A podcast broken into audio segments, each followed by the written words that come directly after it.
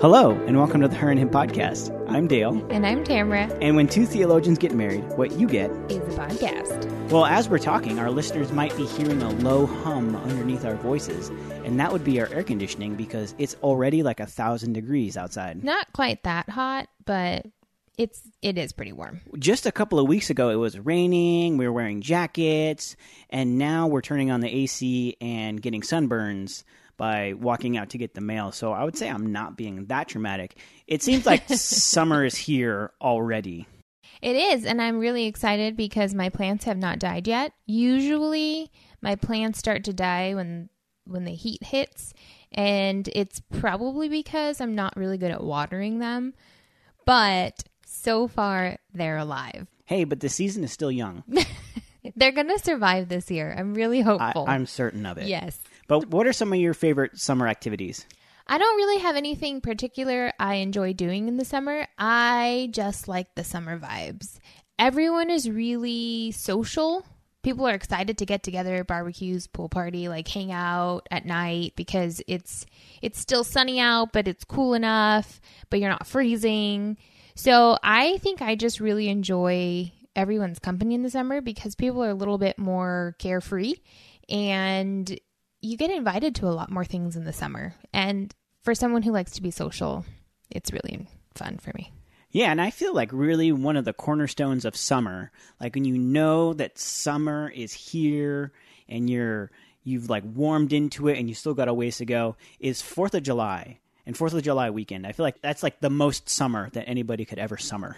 Yeah, 4th of July is always a big deal. It's probably one of the most exciting holidays for Americans, which makes sense. But it's definitely the American thing to do is find something fun and patriotic to do on 4th of July. Right, you got to eat hot dogs, you got to eat hamburgers, you got to eat Apple potato pie, chips. I think. yeah, you got to drink soda pop, you got to look at fireworks. You need a baseball cap. Yeah, you just need to be super American on that day.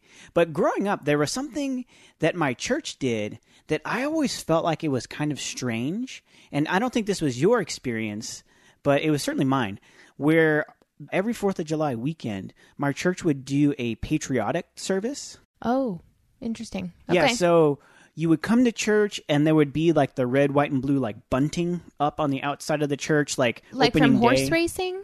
Yeah, Like or like those- opening day of baseball. Oh, okay. There would be like American flags everywhere, and then we At would your church. yes, Okay. and then we would like in the the worship center, Okay. and we would actually sing like two or three patriotic hymns. So we'd sing like "God Bless America" and other like patriotic. Did you, did you sing the national anthem? Um, I think sometimes we would have people do like a special number. Okay. But we would congregationally sing as a natural just course of the worship set instead of singing, you know, whatever contemporary worship song Yeah. we would normally sing. We would sing patriotic hymns. Hmm. And I always felt like that was so strange because there were certainly like Christian themes in a lot of these patriotic hymns. But as you got into like the second or the third verse of the hymn, there's really no other way to put it. There, it was like war propaganda. There's lines of like, "I will die for my country," and Right. I'm proud to die for my country. It's not and exactly- I will fight for my country. Worship to God. Yeah, and Yeah. so it was like really bizarre to me, Hmm. and I always walked away from that service just feeling so strange about it, and just so uncertain. But there are other people that if we wouldn't have had that patriotic service, it, it would have been strange for them that we didn't have it. Right. And so there's this two sides where I felt like it was just completely bizarre out of left field that we would be singing these battle hymns in uh, a, a worship set. To others, because those are patriotic songs, it would be bizarre that on Fourth of July weekend we wouldn't sing those as the church gathered. And I think it really hits at this fundamental question that has been a part of American history uh, that none of us really agree on, at least not fully. And it's this question as to whether or not America is a Christian nation. And that's not as easy of a question to answer, which is probably why so many people disagree, because it's not so cut and dry as yes or no. And that's because of the history we have with our founding fathers. And obviously, if you even look at our government today, like our if we were founded as a Christian nation, are we still a Christian nation? So it really gets messy. And really, what is a what is a Christian nation? Right. That's a definition that maybe is slippery. It is. And so, depending on who you talk to, some are going to say, absolutely, we were founded as a Christian nation and we have slipped away from that, or we still are a Christian nation, or some who say, look at some of the founding fathers that were very clearly not Christians. And so we could never say we were a Christian nation because of the history that we have. Right. So you really do have those different camps of we were a Christian nation, eh, but we've moved out of that. We were a Christian nation, and by golly, we are still a Christian nation, or we never were a Christian nation. And really, when you look back at the history of it, Mm-hmm. it's like, well, you can kind of make arguments either way, Yeah. depending on what data you're looking at. Mm-hmm. I mean, because when you look at the the founding of the nation, we were founded on Enlightenment ideas about uh, new theories of government, government by the people. But those Enlightenment ideas were certainly like undergirded by Judeo-Christian ideas, those virtues and those ethics. And even our founding documents say that we're endowed by our Creator with inalienable rights. So it's it's talking about this God, and the God they're talking about is is the Christian God, more or less, the God of the Bible. Um, Yeah, but then you have people like Benjamin Franklin and Thomas Jefferson who They weren't Christians? Were not Christians. No, I mean Thomas Jefferson, he made his own version of the Bible. He eliminated miracles. He got rid of so many things that are in the New Testament. he cut out the resurrection. He, His right. gospel well, that was a miracle. accounts end with Jesus' death, which is kind of a bummer. Yeah. So it's it's really clear there that Thomas Jefferson was not a Christian and Benjamin Franklin is really a difficult one to know in regards to a lot of the things we read about him. And he was very theologically complex He was. because some stuff he wrote, he sounds Christian. He uses Yeah. all the language and he sounds Christian, but then he's quoted as saying that he can't believe that God would become man, that Jesus would raise from the dead, all of these things that are required for you to be a Christian, he did not affirm, and yet he sounded so much like a Christian. yeah. it's this very complex kind of situation where they believed almost in the God of the Bible, mm-hmm. but really more they believed in the Judeo Christian ethic, the Judeo Christian Yeah. morals and virtues. They saw those virtues, the teachings of Jesus, mm-hmm. as something that we should build a society on. And that if we do that, our society will be successful. And I think that is a fair statement to go back and look at the founding fathers. It's very evident that we were founded on these Judeo Christian principles. I don't Yes. think there's much of an argument there. Right. It's like in the documents itself, like you are endowed by your creator. And even if you look at a lot of the writings, they're very much influenced by the Judeo Christian ethic. And both Jefferson and Franklin would argue that if you want a society to flourish, then that you need to follow those, those, morals and virtues that would be the teachings of Jesus, those are the things that your society as a whole needs to uphold in order for your country to flourish. And on that, I agree with them entirely. Yeah, absolutely. And so we see that in the beginning of the nation that there's this kind of um, sort of Christian founding, but it's really just the moral virtues. And even that's complicated by the fact that at the same time that we were founded on these Enlightenment ideas, we were also founded on the backs of slaves at that Yeah. very same time. So we're saying you need to uphold Christian virtue in order for society to flourish at the same time as we are enslaving millions of people Which is not a Christian virtue. yeah, yeah, and brutalizing them and torturing them and using them for free labor. So there's this very kind of checkered past of what it means to be a Christian nation and if we are one. And when they founded America, they were leaving England because of the way that church and state were mixing. Exactly. And so they came here wanting to have these freedoms in religion, freedoms of religion. Right. And they wanted to have a separation of church and state. Yeah. Where even though morals are inherently religious, they didn't want a religious authority structure right. controlling government like it had in England, like it had in the Holy Roman Empire. They wanted freedom from that. They wanted separation of church and state, and they wanted freedom uh, of religion, which isn't the same thing as freedom from religion. Right. They didn't want to remove religion. They wanted religion still. They thought religion was part of the flourishing of society, Exactly. namely Christian religion right. of one form or another. But they weren't limiting right. other religions Yes. because they didn't want this one religion to be the one that ruled, which again makes things very complicated and really muddies the waters a bit because you can't just say, yes, we were a Christian nation, we were founded as a Christian nation, and we are, and you can't exactly say no either. Right. I think because there there is this struggling of identity. We had this Christian-ish founding.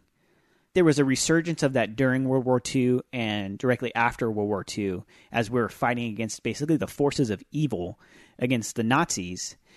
And uh, as we see, like a lot of the the things about our nation that are kind of Christianish, like we have under God in our Pledge of Allegiance, or we have in God we trust, trust on our money. on our money. Those were relatively late additions because there was this resurgence of this Right. idea that we're a Christian nation, and so I think ever since then we've been having this debate a little bit as to are we a Christian nation? What does that mean? And as we grow more diverse and there's more people in America, more American citizens who who are from a diversity of religions who uh, wouldn't identify with Christianity or even many of them with any religion at all. And so this question keeps coming up. And I guess the question is why does this question actually matter? Yeah, so if if we as Christians don't wrestle with this and if we don't think it through and we don't try and understand it, it really becomes difficult as Christians to know what is our role in interacting with the government, what are we supposed to do as Christians, and really understanding our identity as Americans and our identity as Christians Both important identities. both are very important identities and we also want to honor god in that and so that's why it is so important for us to ask this question and wrestle with it and try and try and figure it out for our identity as people as american citizens and our identity as christians as citizens of the kingdom. Right, because the way we understand that is going to determine how we interact with the government and how we interact uh, with each other on behalf of the government or on behalf of certain ideals. So we want to fit everything in their right categories right so that we can be productive in the way that we are operating as Christians who are American. Right. And I think a good place to start is by looking at scripture and what does it say about government. What so does just the Bible say about America? not what Let's does the. Bible say about America because surprise surprise it doesn't talk about America. I don't believe you. Well, I'm sorry, but that's true. But we can see it very clearly in Romans, where Paul is trying to tell the Church of Rome how is it that they, as citizens of Rome, but also as Christians, are supposed to be interacting with their government. And so that's a biblical principle that we can take as Americans. Um, it wasn't meant for Americans, but it's a principle that you can take regardless of any government you are sitting under. There is a way that Christians are supposed to interact with the government, and we can look to the Bible actually for that answer. Yeah, in Romans 13, where Paul says that we ought to be subject to the ruling authorities over us. And he says that they're appointed by God to basically hold back evil, to create an ordered society, to punish wrongdoing, and to hold evil at bay so that we can have a, a well ordered and flourishing society. And really, that's something that is a part of us being created in the image of God. That's not inherently a Christian thing. That's a human thing that God has appointed for us. That we would structure ourselves in such a way that we would minimize the amount of evil that is done. We would create an ordered society that could flourish as a people, and government is appointed by God to do that. And so, as citizens of any government, and we just happen to be citizens of the American government, we ought to submit to the authority of the ruling powers above us in the government because God placed them there uh, for our good. And while we live in a fallen world and they don't always do what is for our good, generally speaking, when everything is going well, this is the way that it's supposed to operate. Yeah. And even in that verse, I mean, it talks about if you're rebelling against those authorities, you're actually rebelling against God. I think that's in, I think that's verse two. hmm And so we have this call to give the government honor, and that's in, in regard to taxes, obeying laws that don't offend our conscience, in what God has told us to do, and even in just giving honor and respect, even to to that point of things. And so God established government as this good thing. However, we don't eternally identify with any government or country, even a country as great as America, because it's ultimately this very temporary kind of a thing.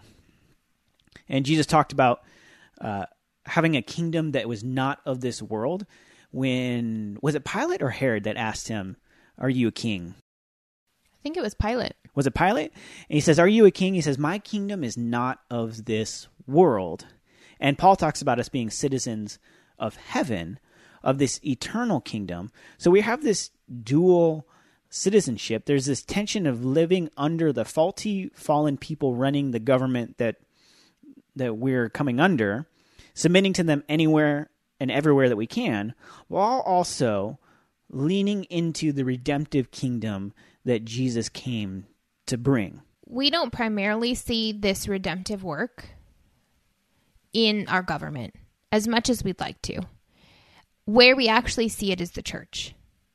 Because that is the system that God had set up to offer this redemption to us. And so it's really through the church that we can see that played out. Yeah. And if the church is doing a good job of leaning into the redemption, the collective redemption of a people that Jesus came to bring, then we'll actually begin to see the benefits of that reach all the way back up to the way the government is run. And this is important because I think it determines where our focus will go. Right.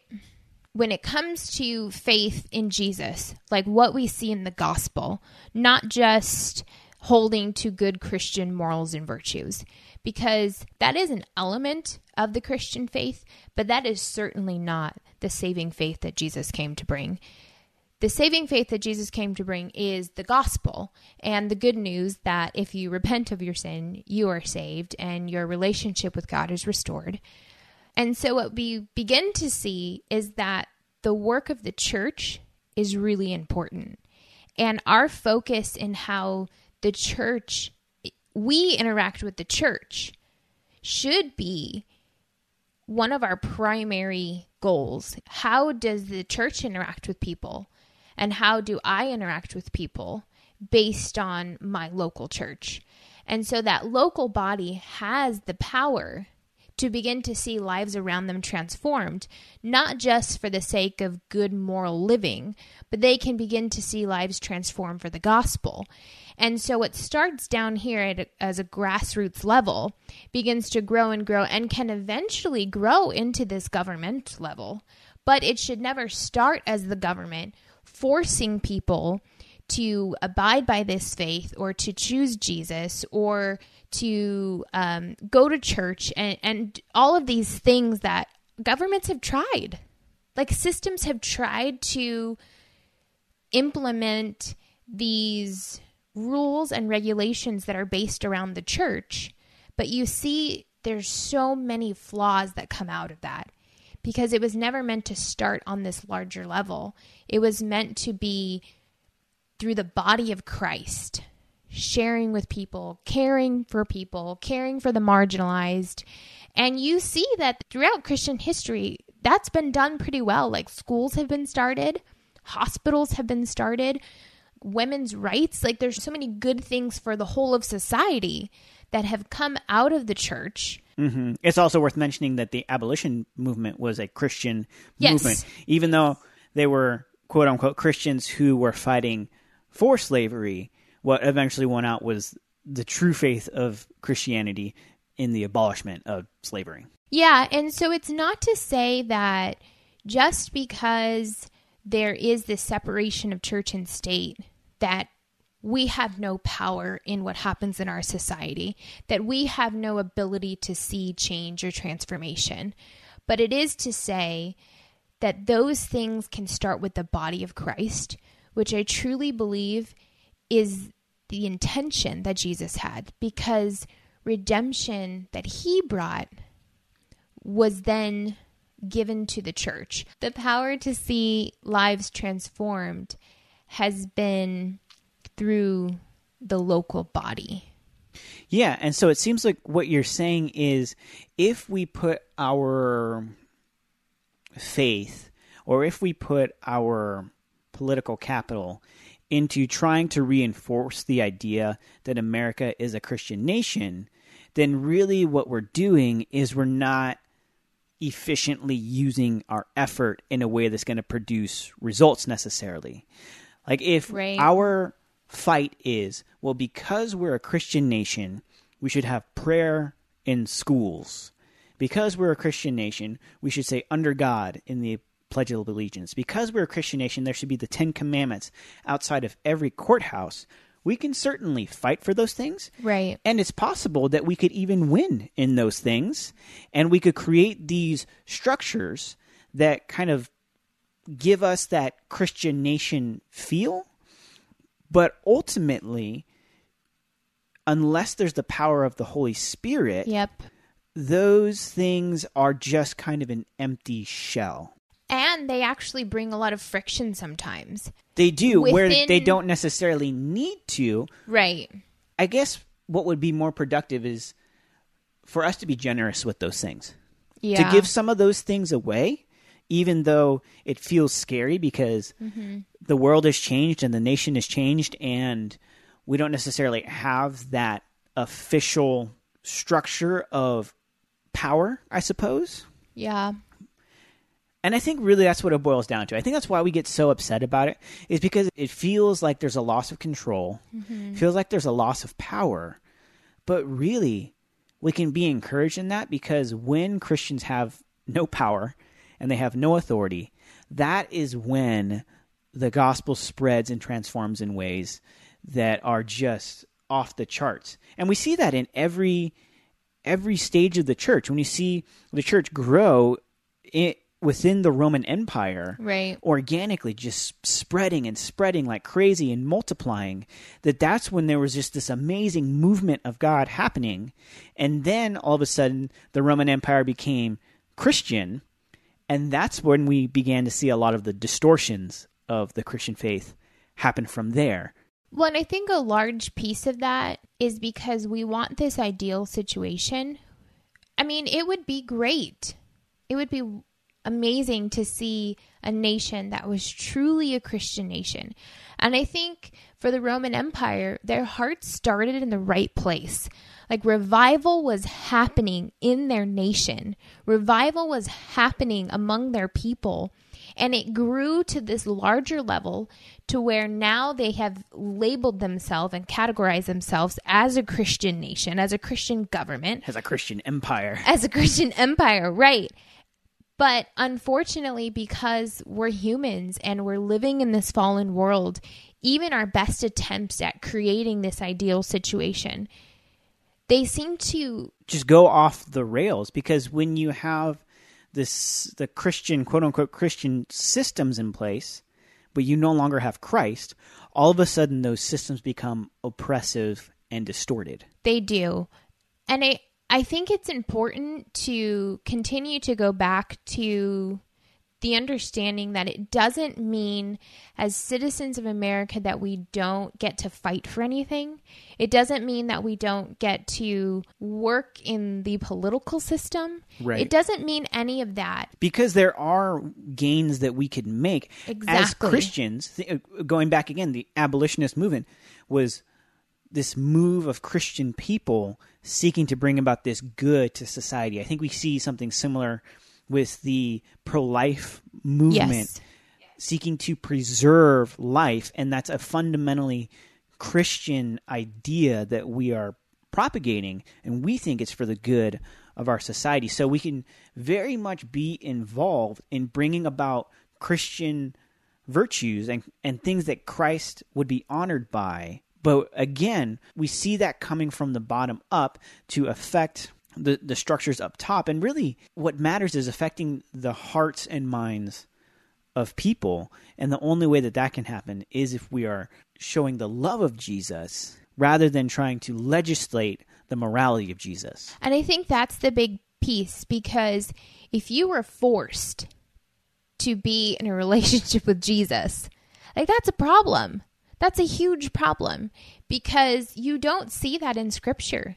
You don't see Jesus interacting with anybody in this forceful, you will believe in me whether you like it or not. I don't care where you're at. Like you see conversations where people are wrestling with it.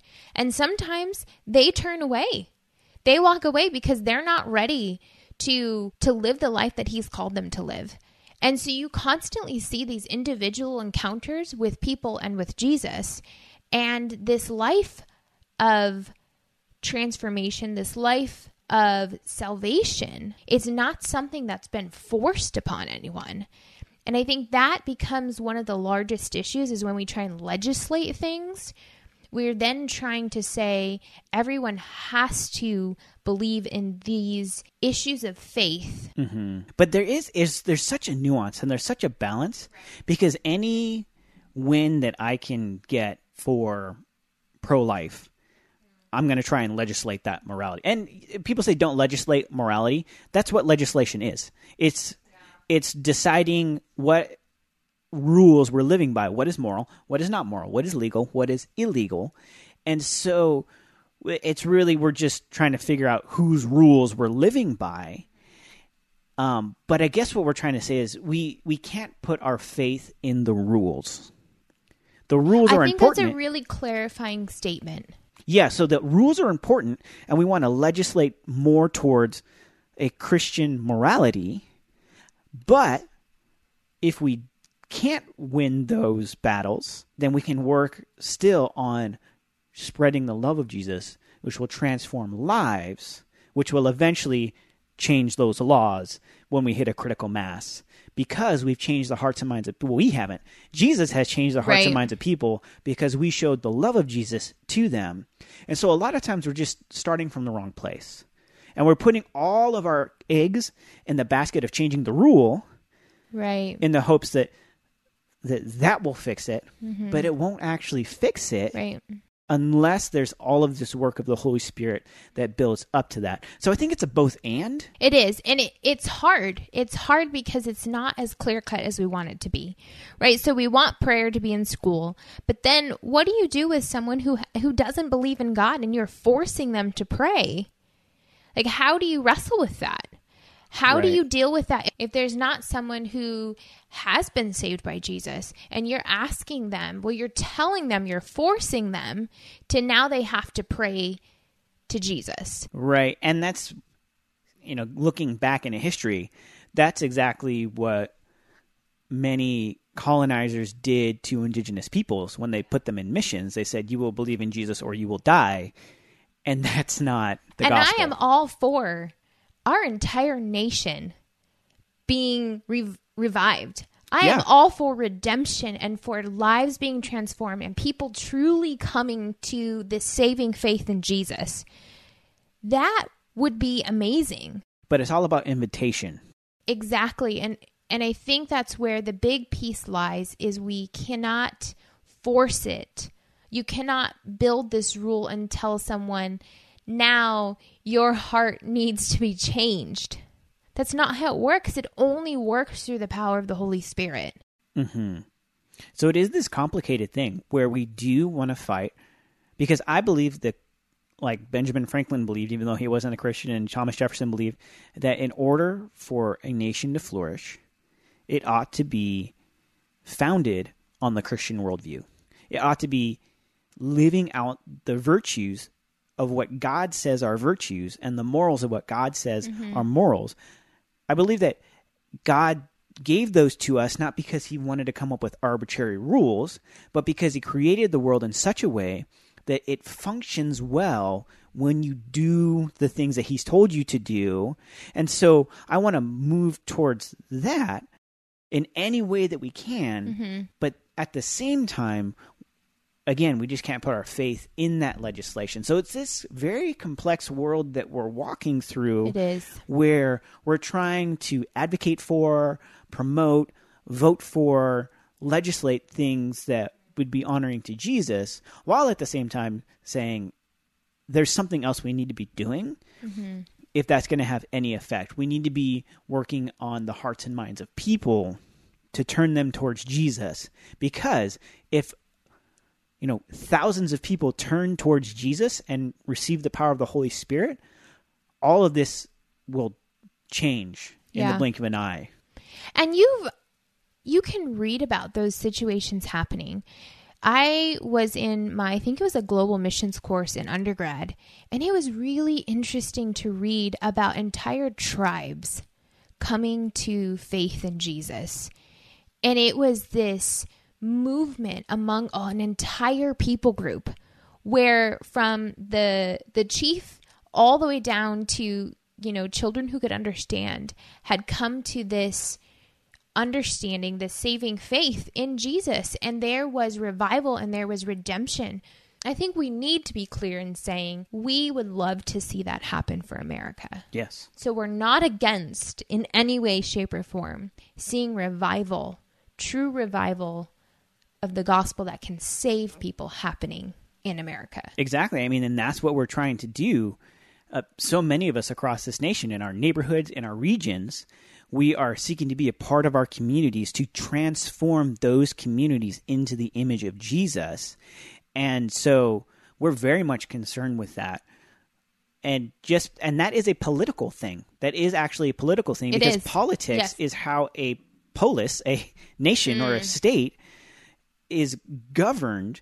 And so we want to change the politics, but that's not the same thing as being partisan or just being purely obsessed with rules and regulations and legislation. Although rules and regulations and legislation are important. So again, it was just like we're just trying to toe that line, you know. So, how do we go about living as individual citizens that will bring about collective redemption? Yeah, so we're talking a lot about collective redemption and revival of an entire nation and transformation of government. And people listening might be thinking, That feels really overwhelming. that feels very overwhelming. Who am I supposed to vote for? Yeah. What, am I supposed to vote?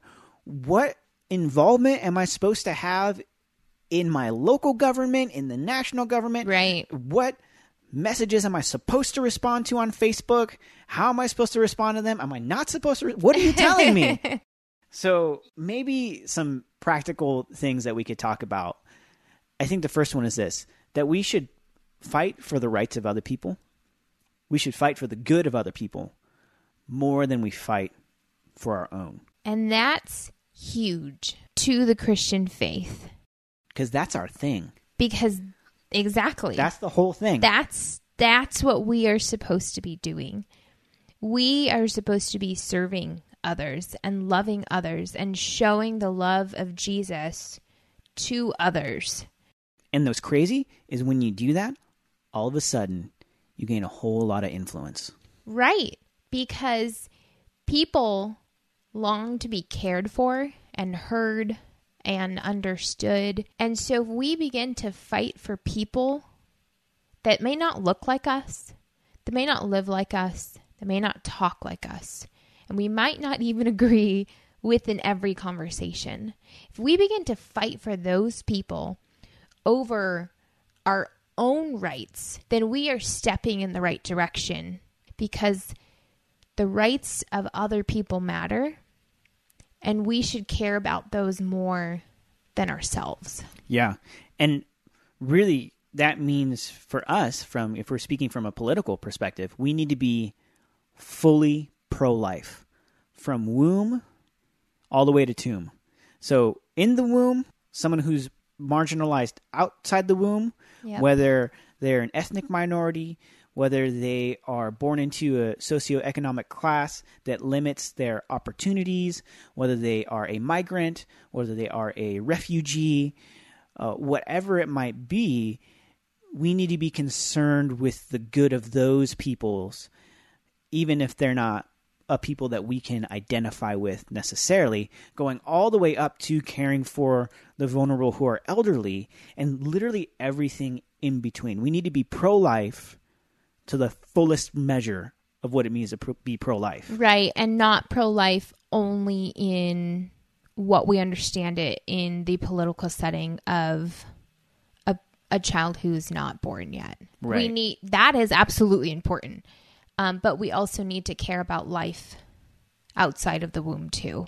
And that needs to be something that we are fighting for, something that we are campaigning for, something that we are trying to see what legislation can be changed to actually care about lives that are marginalized or are on the outskirts. And and you see that in scripture. What did they say? Care for the orphans and the widows. And those were the marginalized people of that day. hmm They had no power, They had no power and the church was supposed to care for them. and they did. They did. And I think as we say that, what that means is we get a lot more complicated politically Right. because America, as it's set up right now, is a two party system with Republicans and Democrats. And if we're really fully going to pursue the collective redemption that Jesus is inviting us into, then we're going to have a really hard time fitting into one of those categories, whether that's Republican or that's Democrat. Right, because you can see the Christian faith or biblical principles and the biblical way to care for people on both sides. So you can see biblical principles for Republicans and for Democrats, but you can also see non biblical principles I was going to say anti-Christian, Republican- but yeah, in, Yeah. in both parties, anti-Christian it's in both bag. parties. Absolutely. And that's where it makes it hard because it would be really great if there were one party that had all of the concerns that Jesus had in it. That would be wonderful. There is. It's called the church. Right. It's just that's not, a. that's not It's not a partisan political party. Exactly. Yeah. So that's where it's it's important for us to say we're not going to get caught up by the labels of Republican and Democrat. Yes, I know when it comes to voting for someone, you actually have to vote for someone who's part of a political party. Yeah, you have to make a decision. You have you to do. vote somebody. But as you are making that choice, may it not be first, are they Republican or are they Democrat? May it be, where do they stand on these important issues?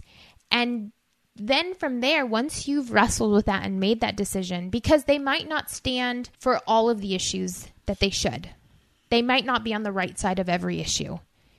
But it's important that whoever you end up voting for or whatever party you end up leaning towards, that you don't shoot arrows on the other side of the aisle to your Christian brother and sister. Right, because you can't say that the side you voted for is the Christian side. And I hear this both from the left I do. and from the right, where it's like, I don't see how you could be a Christian and still vote for Trump. I don't see how you could still be a Christian and, and vote for Biden. And you see it on both sides where you build up these arguments of the anti Christianness of the other side, but no, neither side is the Christian choice. Right. It's just not that simple. And we live in the fallen, broken world and this fallen, broken system. And we have to weigh the options. We have to vote. And we ultimately just have to trust that God is in control of that and continue to seek the transformation mm-hmm. of our communities mm-hmm. through the power of the gospel. Even as we stay engaged with that political process through voting or whatever it might be, right. it's it's this balance. And it's easy to get really discouraged on the one side and just disengage entirely. And it's easy to get wrapped up in whether you're watching too much Fox News or you're watching too much MSNBC to get wrapped up in the particular talking points mm-hmm. of your political affiliation and then kind of just baptizing that and saying that that is the way of Jesus. And I think when we do that, that's when we've really distorted what Jesus came to do. And we're looking at the world through that political lens. And so every argument we can come up with, everything we can say, every rebuttal against the other side is all driven through our political lens rather than saying, I'm going to look at everything through the biblical lens, through the lens of Jesus, and say, okay, now how do I assess all of this? How do I respond? And how do I even respond to someone I'm sitting next to in church who is on the complete other end of something than I am mm-hmm. and still love them and not sit there and say, you are not a Christian because you didn't vote for this or for that. Because that's bullying, first. But that's also not even an accurate statement mm-hmm. because there are massive flaws on both sides of the aisle. There are massive holes and massive things that go against what we see in the Bible and what we see as Christians that we should care about. And so for you to stand firmly and say, this is the Christian perspective, and I am speaking on behalf of Jesus himself, like that's a really weighty statement. And you are actually making other people feel guilty for something that they're not wrong for because we are all trying to wrestle with this and we're all trying to figure out how do I respond as a Christian first? We have to first be citizens of the kingdom of God. Yeah, and we we have to walk into those partisan viewpoints with our eyes wide open to both the virtues and the shortcomings of those. Yes. And stay humble because really this is the power of the gospel that it, it tears down the the wall that mm. divides because when we're in a church where someone has a Make America Great Again hat sitting next to someone in a t shirt that says Feel the Bern, that's something that the world can't explain. That's something that the world can't attain to. And increasingly, we live in a world of division in America where everything is so divisive to the core of your identity. Right. That you're on the other side. Therefore, you are my existential enemy. Mm-hmm.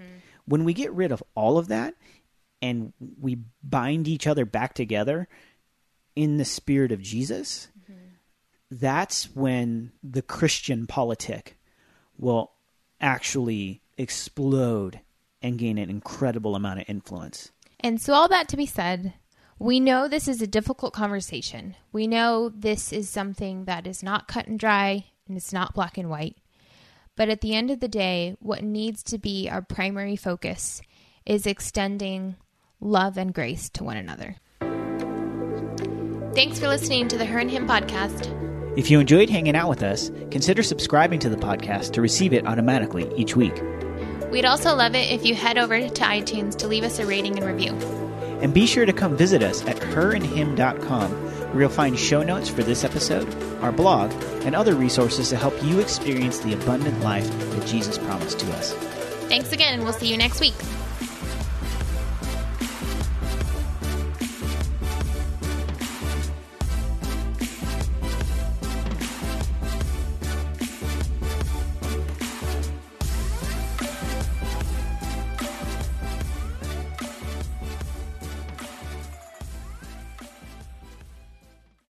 Ted, what do you want to do today?